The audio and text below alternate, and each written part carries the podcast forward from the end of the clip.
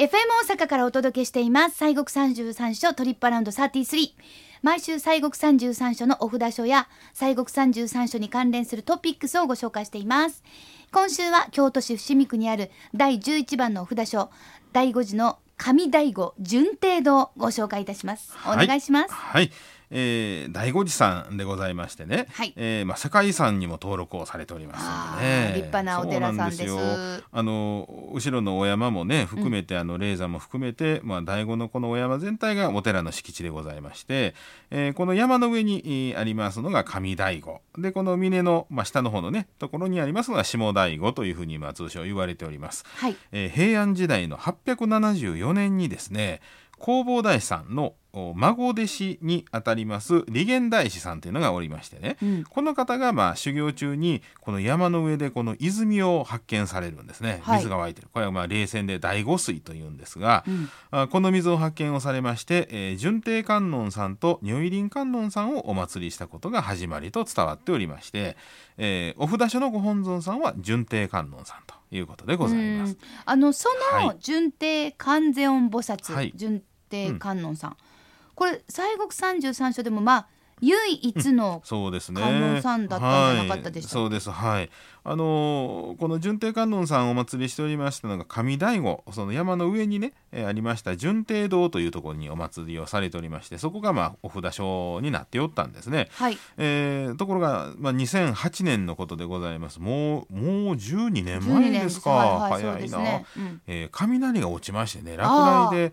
で焼けてしまいましてね焼失をしました。はい。はい、であのおまあこのそもそも順帝観音さんっていうのは、まあ、症状とか母性というものをこう象徴される、まあ、うん観音さんで、はい。えー、子授け、えー安産のご利益のある観音さんとして、まあ、特に信仰されていると。はい。であの秘仏でございましてあの毎年5月の18日を中心としまして1週間、えー5月15から21日の間に、えー下醍醐の観音堂にて、えーご本尊様がまあご開帳をされると。はいちょうどねこの火災の時はあの確かヨーロッパやったかな出外町で、えー行かれててね、ああご無事でいらっしゃった。助かったんですねね。そうですかすごいですね、ええ。うん。でまああの下醍醐の観音堂に、まあ、お祭りをされておりまして、はい。えー農協の受付もお下醍醐の観音堂にて行われておりますので、うん。あのお札所をお参りされる時はあの、えーそこちょっと気をつけていただきましてね、まあはい。まあ、看板も出ておりますけれども、はい。えー受付は下醍醐の観音堂とあの農協ですね、はいでございます。お願いします、はい。まあ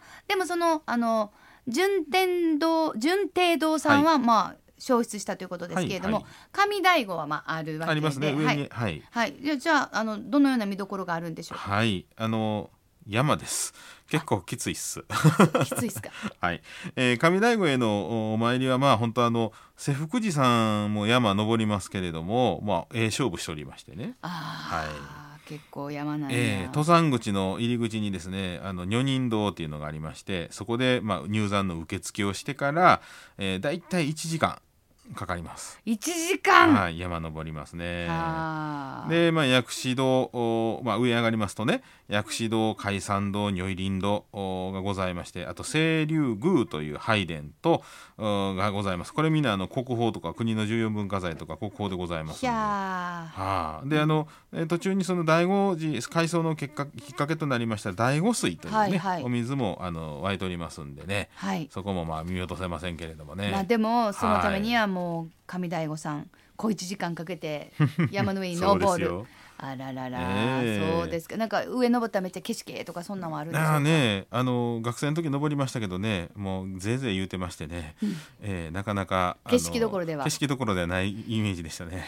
そうですか、さあ、ええ。そのまあ上醍醐さんだってまあ国宝や重要文化財がたくさんあはいるということですけれども、で見どころ満載ですがじゃあ下醍醐さんどうでしょうか？はい、えー、下醍醐さん、まあ、いわゆるあの醍醐寺さんというとこちらをまあ主に皆さん、あの認識されると思いますけれども国宝に指定されております金堂とか五重塔なんかはじめまあいろんなとこがまあ見どころありますんでね、はい。えー秋のお醍醐寺さんと言いましたらやっぱりこの紅葉が一番、まあ、見どころでございましてうん。観音堂が立ちますうその周りにこの池がありましてね、えー、臨泉というふうに呼ばれておりまして、まあ、一番この、まあ、もみじのいい人気スポットといいましょうかね、はい、えー、ところでございます。あと、まあ、豊臣秀吉さんがあ設計したあ参謀院の庭園のもみじとの、まあ、調和も、まあ、結構でございますしあの醍醐の花見っていうのありましてね。はいはいはい、豊臣秀吉の、えー、ありましたね。えー、あの映画残っておりますけども、秀吉さんは秋にですね、もみじ狩りをしたかったんですね。あ醍醐の花見で、えー、秋には醍醐のもみじ狩りをしたかったと、はい、ところが残念ながらその年の夏に亡くなりましたんでこのもみじ狩りはまあ実現しなかったということなんですけどね。そうかじゃあその秀吉が見ることができなかった紅葉醍醐のもみじを、はい見ることができるっていうね。ねそうかも、うん、いくら権力があってもお金があってもってやつですね。ですね。元気やないとあかんっていうね。ね。ほんまですほんまです、うんね、さて、えー、三宝院、はい、ね三宝院っていうんですかね、はい。はい、こちらはあのどんなところなんですか、はい、あの歴代のお座す座すのお住まいでありましてこの座すっていうのはあの住職ということですね、はいはいはい。えー、参謀院っていうのは1115年の創建でございます。えー、もう建物の大半が重要文化財でございまして、うん、神殿造りの表上院は国宝に指定されておりましてね、はい、えー、参謀院庭園は国の特別史跡特別名称に指定されております。はい。はい、であの10月の15日からですねこの配管のシステムというか体制がちょっと変わっておりまして、はいはい、え参謀院の庭園のみの配管になりまして西門院さんはね、はい。えー、でまあ、建物の中は特別拝観として1日2回、えー、第5次のお坊さんお嬢さんが案内してくれると、うん、で所要時間は約30分程度で、えー、特別拝観料大人中高生ともに500円ということでございます。うんうん、で、その三宝院さんでは秋の特別拝観もあるんですよね。はい、えー、11月の3日火曜日祝日からあ30日月曜日まででございますがあ三宝院の本堂であります弥勒堂及び、えー、会計さんが作りました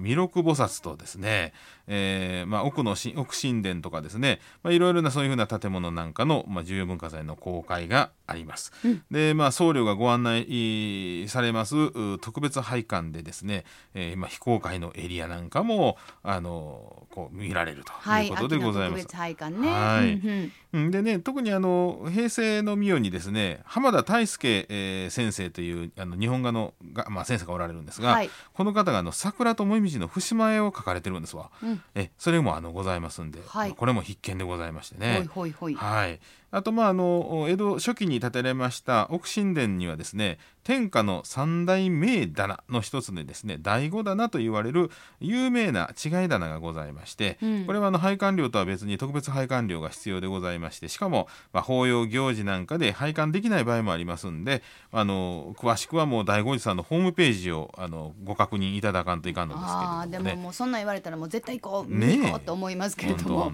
なんだか。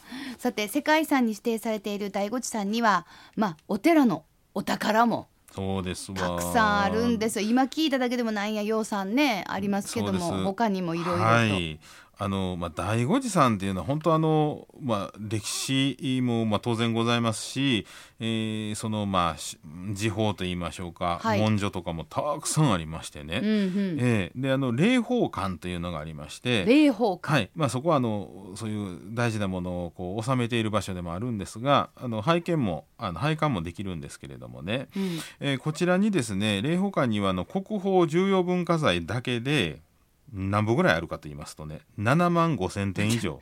え国宝重要文化財だけで、うん、それ以外のもん入れなくて7万5千点以上。そうですね。要するに指定文化財だけで7万5千以上。で未指定の文化財。要はその国の重要文化財とか国宝の指定がかかってない文化財を含めたら10万点以上の膨大な数がその時報がここの霊宝館に収められてるんですよ。まあ、はあ、ほとんどが国宝級であるそうですね。すごいこれね未指定の文化財っていうのはねあの、うん、要はなかなかのあれなんですよ。指定ってほんまはこれすぐ指定かかるようなものもたくさんあるんですけれども、はい、あの年間にその指定文化財になるっていうのはそう、まあ、あんまり数がないんですよね。えー、そうなんです。ですからまああのあの文化財の順番待ち？まあもうあります。でしかもね京都でしょ、はい、京都っていっぱいあるんですよね。そうですよね。ですからこれ他のあの他府県に行きますともうすぐにあの文化財に登録されるようなのがあるんですけど京都はねキャパオーバー。キャパオーバーになってます今ねはあら えらいことですね。ねそれぐらいあるんだね。でまあ、春と秋には特別展がありましてですね今年の秋の特別展は10月の15日からあ12月の10日木曜日まで、えー第5次歴代座主の肖像画5幅があ重要文化財に指定されました記念としまして、えーこの描き伝えし肖像画心から心への心への伝承と題しまして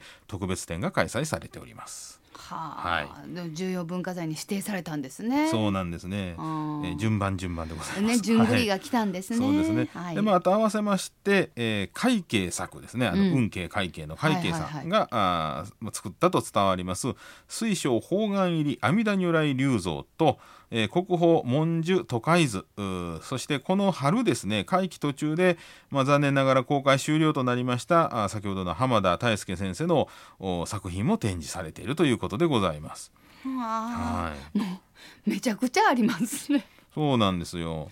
なんかもうこれ管理ってほんまに大変。大変ですよ。もうその辺の棚卸しとちゃいますけどね。でも10万点以上ですよ。そうです。大全部これね何があるかっていうのを書いてリストアップしてどういうもんやいの全部ね台帳作らなあかんほんで今ほんでまたデジタル化すそれしないかんからなんや、はい写真で撮ってなんやら言うて。そうなんであすよ。ちゃちゃちゃちゃちゃちゃ。ええちゃ。加減時間かかって大変ですよ。いや本当ですよね、とお疲れ様です。としか言いようがないのでございます、本私。当はいはい、であとまああのコロナ禍の中ですね、まあ、人々の心の拠り所ということで、えー今年の5月末から霊宝館のお庭と、えー仏像塔は無料開放されておりますんで、はい。はい。でまあ、仏像塔はですね五大力尊像五大力さんですね、はい。えーを間近に拝むことができましてはい。